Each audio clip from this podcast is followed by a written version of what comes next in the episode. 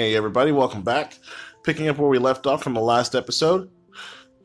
Minimalize your judgment, okay? Minimize what you do as far as what you think a person could be doing, okay? If you really want to be kind, then you have to kick your judgment to the curb. Instead of spending your time being critical of other people, work on being positive and compassionate.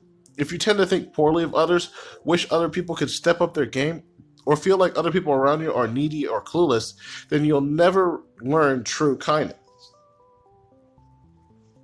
Stop judging people and realize that you'll never fully understand where they're coming from unless you walk a mile in their shoes or they literally sit down and talk to you and tell you what's going on.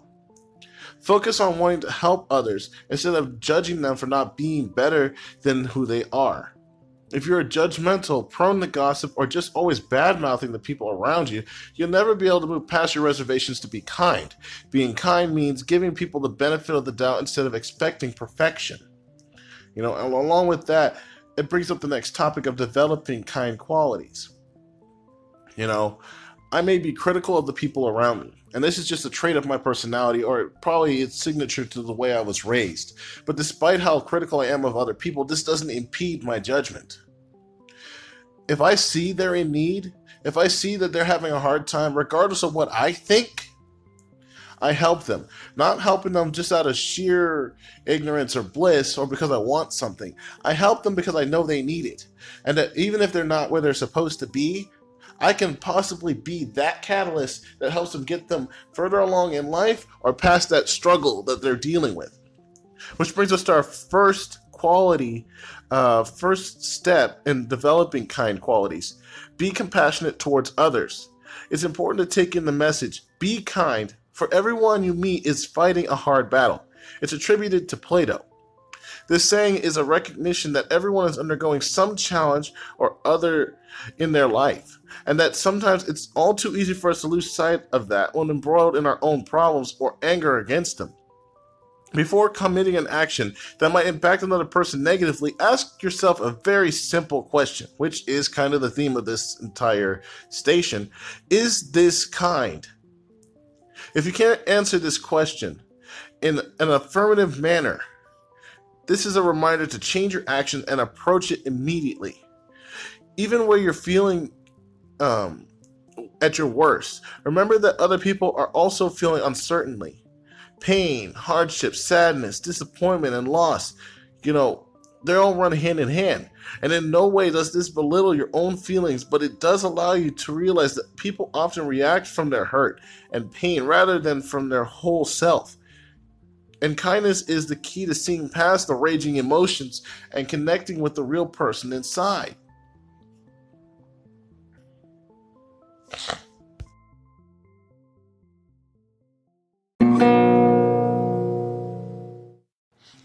Which brings me to my next piece.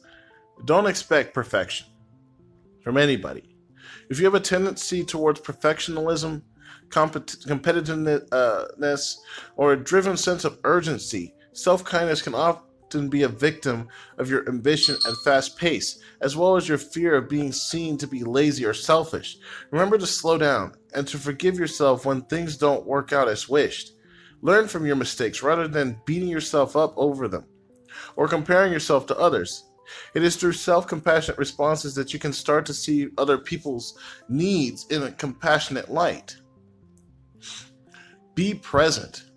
The greatest gift of kindness to another person is to be in the moment in their presence. You know, to be listening with care and to be genuinely attentive to them. Schedule your day differently and stop being known as the person who always rushes off. You know, being present means being available. You can only do this if you're not rushing or squeezing in people or activities like a job assignment list. Ease off the technical means of communicating with people. You know, impersonal and hurried technological communication like texting and email, as they are so cold. You know, they have their place in life, but not as your only means of communicating. You know, take time to connect with people face to face or via an uninterrupted phone call or something. Hear their voice. Send a letter instead of an email and, you know, surprise someone with the kindness of You're having taken time out of your day to even put pen to paper, you know, uh, which seems to be a foreign concept to people nowadays. And then on that note, you know, be a good listener. The act of listening is easier said than done in our fast-paced world where rushing and being busy as seen are seen as virtuous, but where cutting someone off because you're too busy or you need to get somewhere in a hurry is the norm. Making being busy into a habit is no excuse for unkindness. However, when talking to someone, learn to listen with your whole being and sincerely pay attention to them until they're done, revealing their thoughts and story or how they feel. Truly listening to someone, making eye contact, avoiding all distractions, and giving a person the time of day is one of the greatest acts of kindness. Take the time to truly absorb what the person is saying before responding with a pre made answer or interruption. You know, show the person that you appreciate the unique situation he's or she's in that you're there to lend an ear for. Be a good listener. doesn't mean being a great problem solver. You don't have to solve their problem though that may help them. Sometimes the best thing you can do is just be there to listen while acknowledging that you don't know what the person should uh, actually do. You know, this is something better than trying to fix everything or not even paying attention, like being on your phone while talking to somebody. You're not a goddamn answering machine. You know, if they if the person talking to you wanted an answering machine, they would have went to the store and bought one or called one of those automated services. If they take the time to listen to you, you should take the time to listen to them when they're talking to you. It's only fair. And we'll cover fairness at a later date.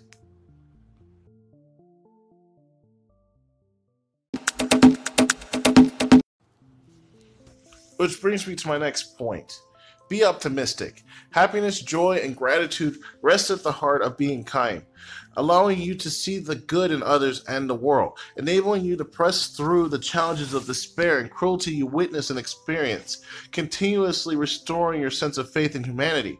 Maintaining an optimistic attitude ensures that acts of kindness are committed with genuine joy and cheerfulness rather than reluctance or out of a sense of duty or service.